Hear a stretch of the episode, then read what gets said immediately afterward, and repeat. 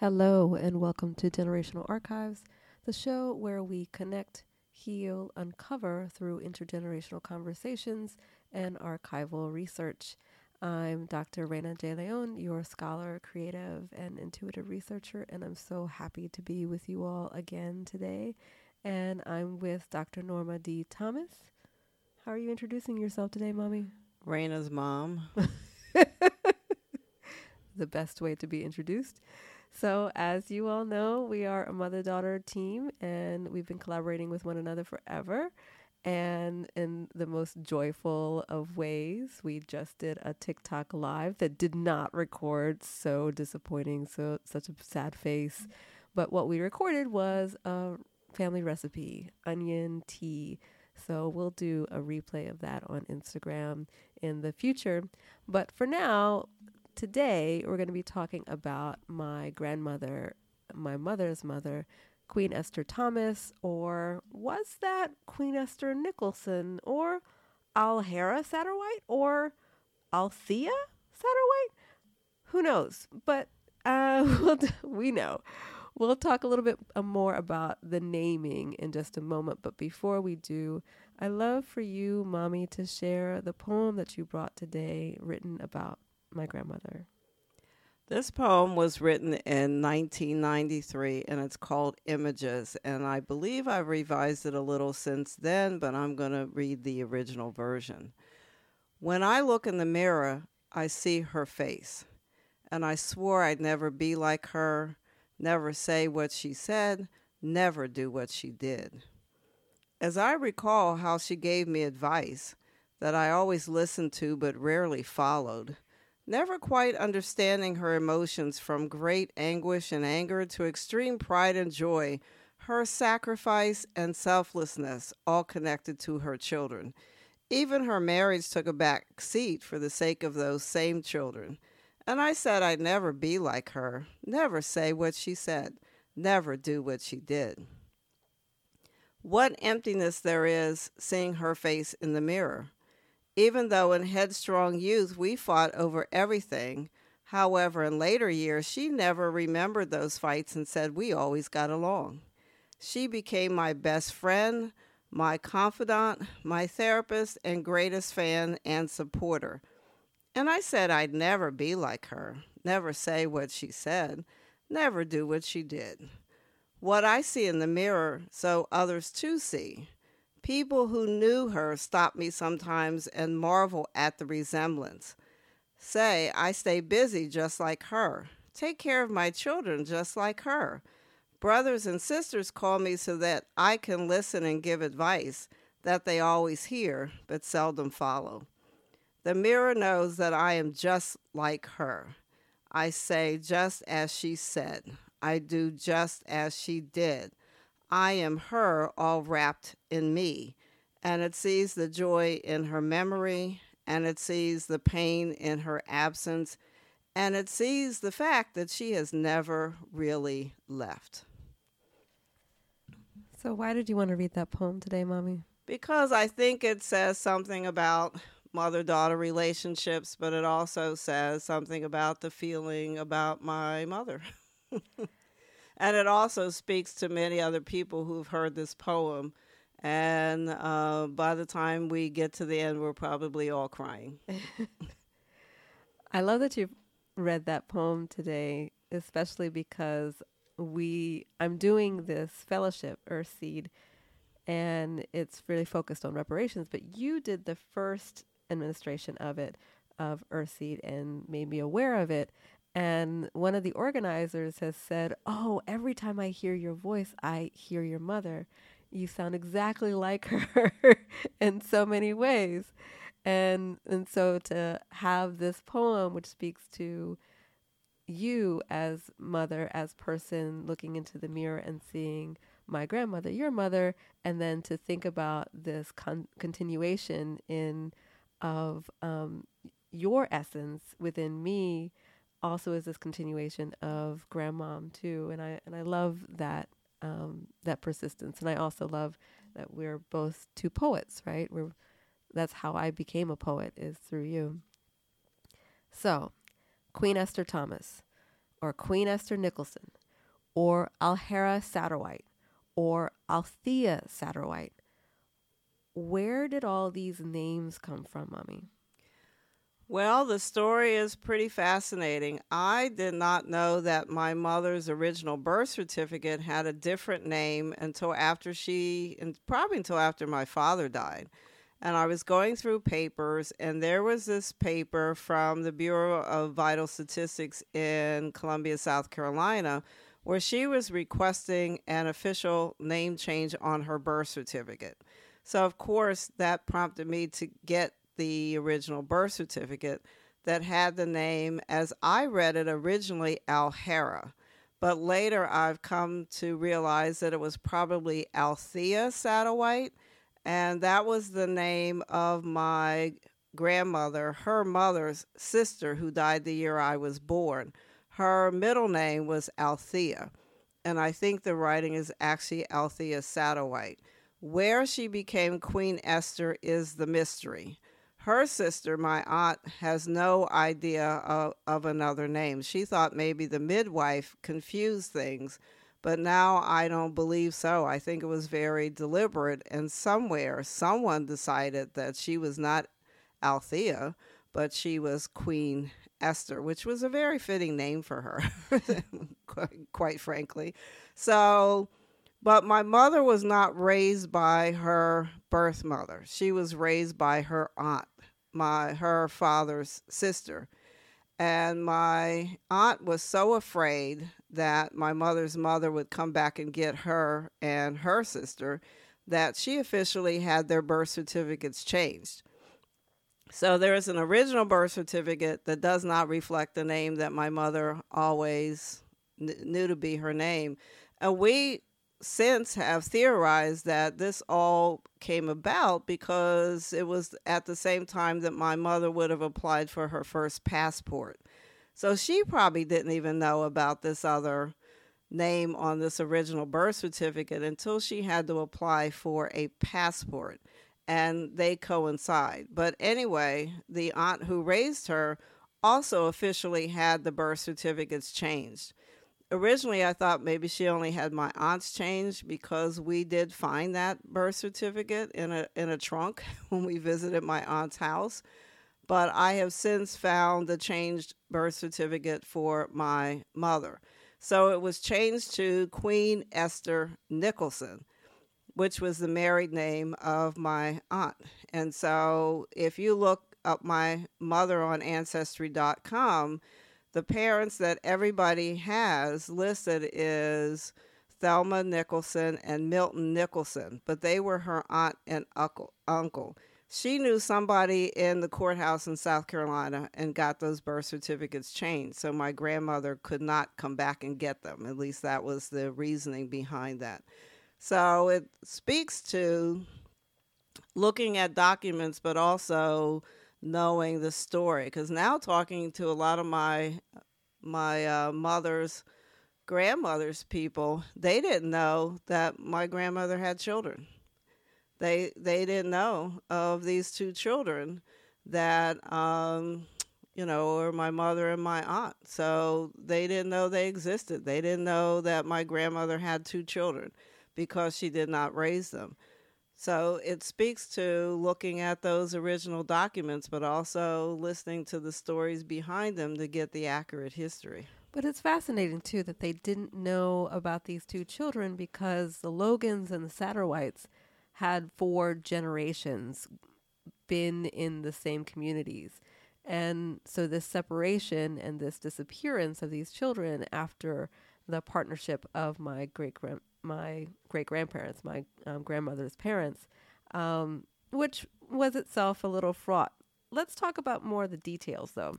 So we have story around her name, but there's also story around her birth date. So born May 19th, 1932, or was it 1933? So when was grandma born and why the difference? I don't know why the difference. She always said she was born in 1933, so we accepted that as fact. When I found the original birth certificate, it has May 19th, 1932. So I have to believe that that was her original birth date. And for whatever reason, maybe because she didn't have access to that original birth certificate until she found it, maybe, and I need to now look at this. Does her does the birth date on that original birth certificate match the birth date on the one that was changed? Because it may have been changed incorrectly and so she thought she was a year younger than what she was.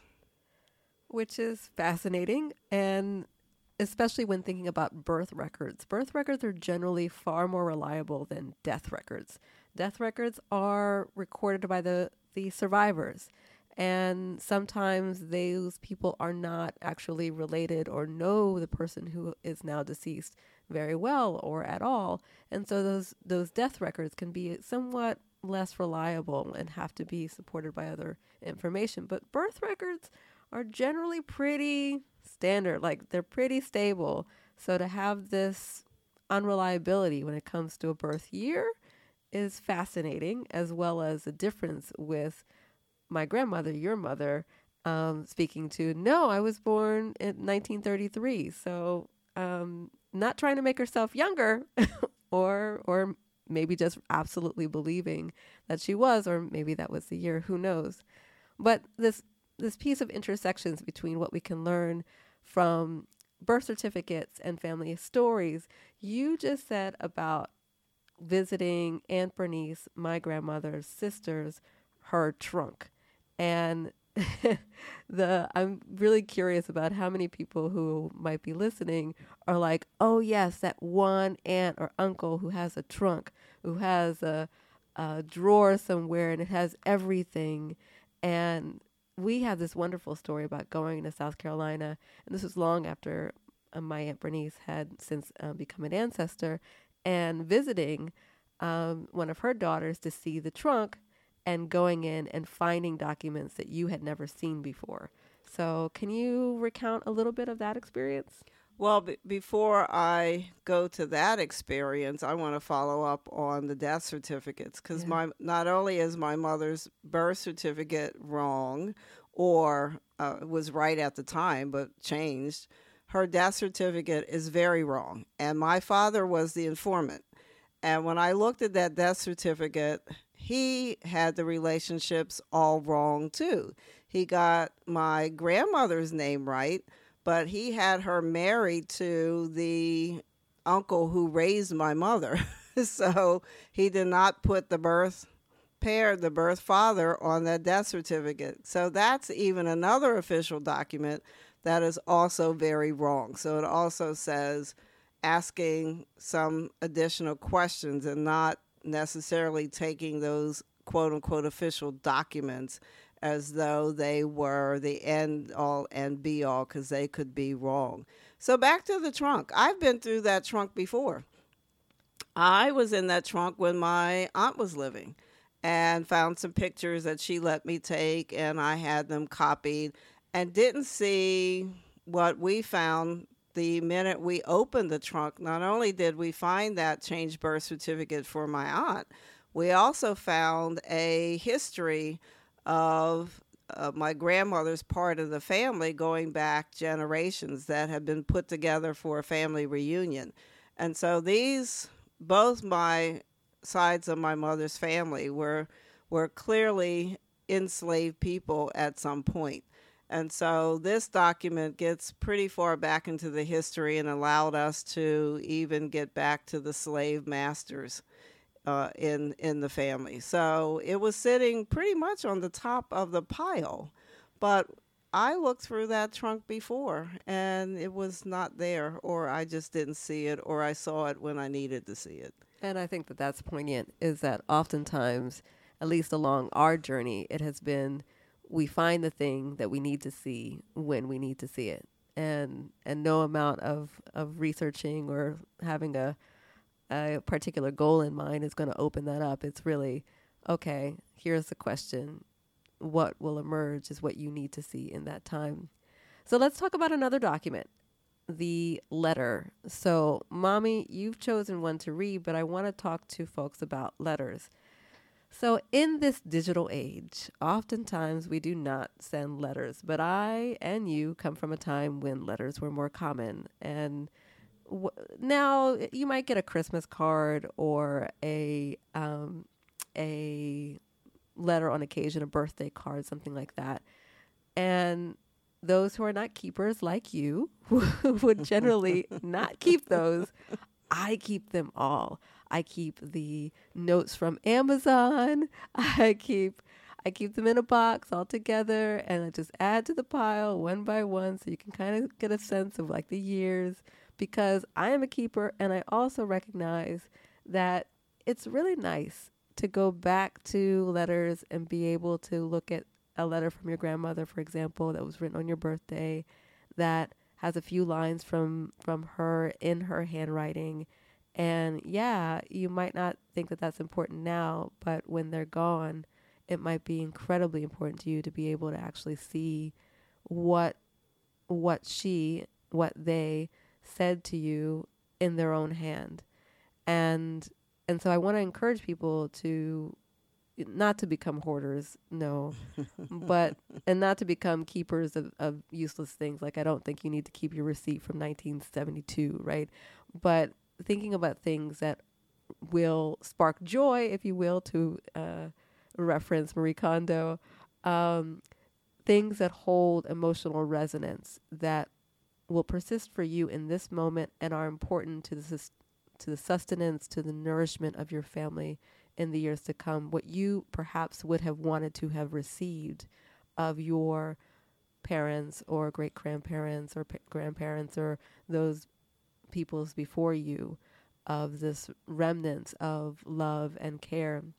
One of those things is a letter, and apparently, Grandma wrote a lot of them. My mother was a letter writer, and so I have been able to keep some of those letters. She also sent cards. I'm the only one in my family that still sends cards. I'm the only one that they say remembers birthdays. I'm the only one that still gives my nieces and my nephews birthday gifts, Christmas gifts. So apparently that tradition has stayed with me. I told Raina there was a collage that I had put together on cards at one point, and then in one of my non-hoarding days, I said, "Oh, why am I keeping this?" and and got rid of it, and of course, highly regret that because I, I have been able to find some of the cards and I've kept those. So this letter was written August 20th, 1984. Good thing she also dated mm. these letters. This is a few months after my son was born. So, dear Norma, the beautiful pictures came. I really wish I could get to see my son, which is my my son, but she describes him as her son if there is some way I can pull the money together, I plan to fly in, if only from Friday to Sunday. Or if you can possibly get to Richmond, just let me know. That's where one of my oldest sister lives. Stacy called Saturday night. That's my um, sister who's now deceased. Not sounding well at all. I am, or I am at at home I am, oh, now I'm reading this. I am written to Faith. Lee called. She planned to be married in October. I feel so inadequate at times because I can't get to my children. If the Lord allows me to live until May, things will change for the better, I hope. Classes will start on Thursday. If this week registration starts tomorrow, of this week, registration starts tomorrow. If I can only complete these last two terms, I'll be indeed thankful. I'm concerned about Crystal, and I'll explain some of these relationships. I've dreamed about her calling me. I pray she is all right. Give Eddie and the children my love. I hope to see you soon. Love you all, Mom. This is a little less than two years before she transitioned. So um, I mentioned the Stacy she mentioned is my sister who died two days before my father in 1986. That's a whole nother story. 1996. 1996. That's a whole nother story. That that she had decided that she wanted to complete her college degree. Education was always very important to her. She had started on the educational journey to get her college degree in my hometown, decided that she was going back to Columbia, South Carolina, and enrolled at Benedict College. So she had her associates, went to Columbia to finish her degree, which is one of the reasons she's lamenting being away from her children. She was able to get her degree in 1985. So she completed those terms, was applying for graduate school when, in fact, the cancer that that plagued her for a while um, got the best of her. So she's also dreaming about my niece, Crystal. And my mother often had dreams when she would call you out of the blue with these dreams that to her meant something or other. She was highly, as we would say, superstitious. And uh, I can relate many of the superstitions that she had that would govern our lives of things you could and could not do because of the belief system, however you want to call it, that my mother believed these things would happen if you did XYZ. And if she dreamed about you, um, you, she had to tell you about these dreams and she would interpret these dreams. So, this is my niece she's dreaming about. And so she she wrote lots of letters, but this is one that she wrote after getting pictures of my son. I am fascinated because it's in this conversation that I'm learning about these dreams. I had never heard that before, and I'm a strong dreamer. So I'm very cur- curious about can you think of a dream that grandma may have offered you that it was like you need to do this and if you don't this thing will happen oh i think that would take um, i'm 70 Raina. So, so that would take some thinking about some of these these dreams because i can't remember if she ever had a specific dream about me but i think one of them was around being pregnant. That mm. i think that she dreamed about me being pregnant with you before I told her. that I do remember. But she definitely had her beliefs about things that you that you should and should not do you know don't don't travel with wet clothes in your suitcase yes. and now i'm like you know i don't wash anything and put it in a suitcase damp because it's supposed to be very bad thing to do. Um, don't split a pole. Don't split a pole. That was that's definitely one. She when I first moved to Philadelphia, she came to the place where I roomed. I rented a room in a house and we were cleaning the room and she found some bag with something in it I swear it was probably now hindsight's twenty twenty. It was probably somebody's weed, but but she had a fit. She thought it was some bag that that that you would use to curse people, and we had to put it back and and hide it away and not touch it because she was very convinced that it was some cursed bag, and and she would come up with these these sayings that would come out of the blue that would be surprising because we always said, Mom, you're so religious. You, Mommy, you're like this super religious person. You can't believe in superstitions. And she would say there are bigger things out there in the universe mm. and it all goes hand in hand. So one doesn't negate the other. I can be religious, but I also am not going to go against all this other stuff that I've learned throughout my life. And so, we would be the benefit or to our um, uh, it, it, was a warning mm. for what we should and should not do. Well i think that that's incredible. And when we think about generational what is it that is generational? I think that that generational insight is the lesson from part of this discussion today too and that openness to an awareness there are bigger things in the universe, right? I love that. I love that. Well, your brother also tells me about being superstitious. Yes. Because your brother says, I'm superstitious. And he says the same thing. You're supposedly religious. How can you be superstitious? How can you think you're a jinx and, and you don't watch the Eagles game because you think you're going to jinx them? it's like because it's true. You all have have stopped me for watching the games because of the result that happens when I do watch a game. So none of y'all want me watching a football game.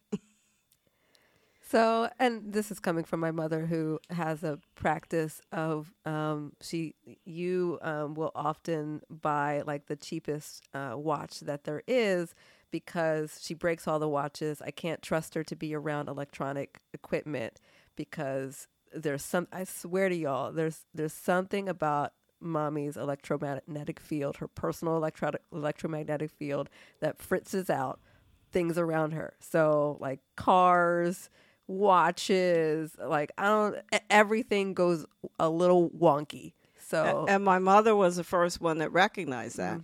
that she said that to me that stuff around me stops working and that i should wear a watch that i put around my neck for some reason she thought that would be better than buying a watch that i would put on my wrist it's almost you 100% that they stop working. And when you go to fix them, they tell me they can't be fixed. Yep. So there's something about insight, there's something about energy, there's something about an awareness. There are bigger things in the universe, and I I am the one who will lean in, will lean in and, and go real woo woo on that.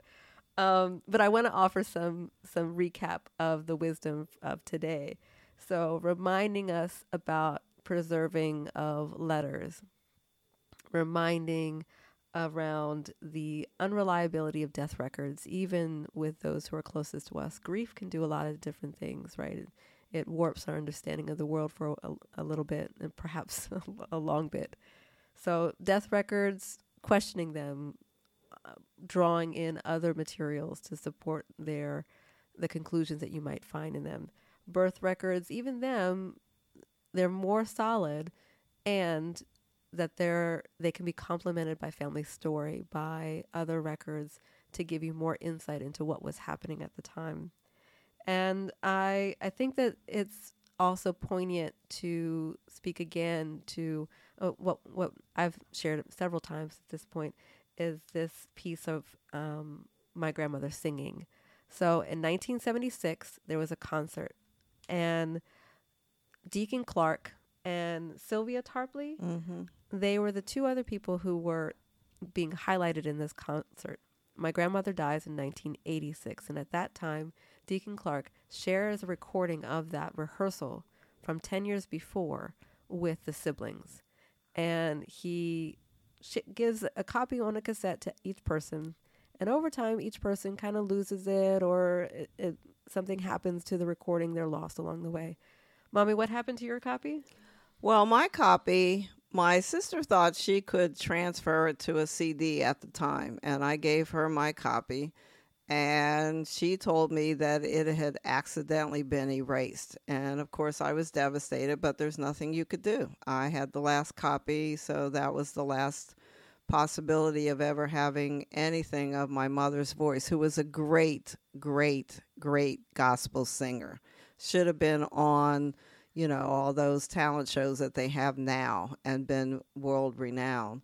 So my sister is uh, preparing her house for the possibility of sale, and this tape appears. And she said, No, it's only a little bit of the beginning that got erased. The rest of it is there.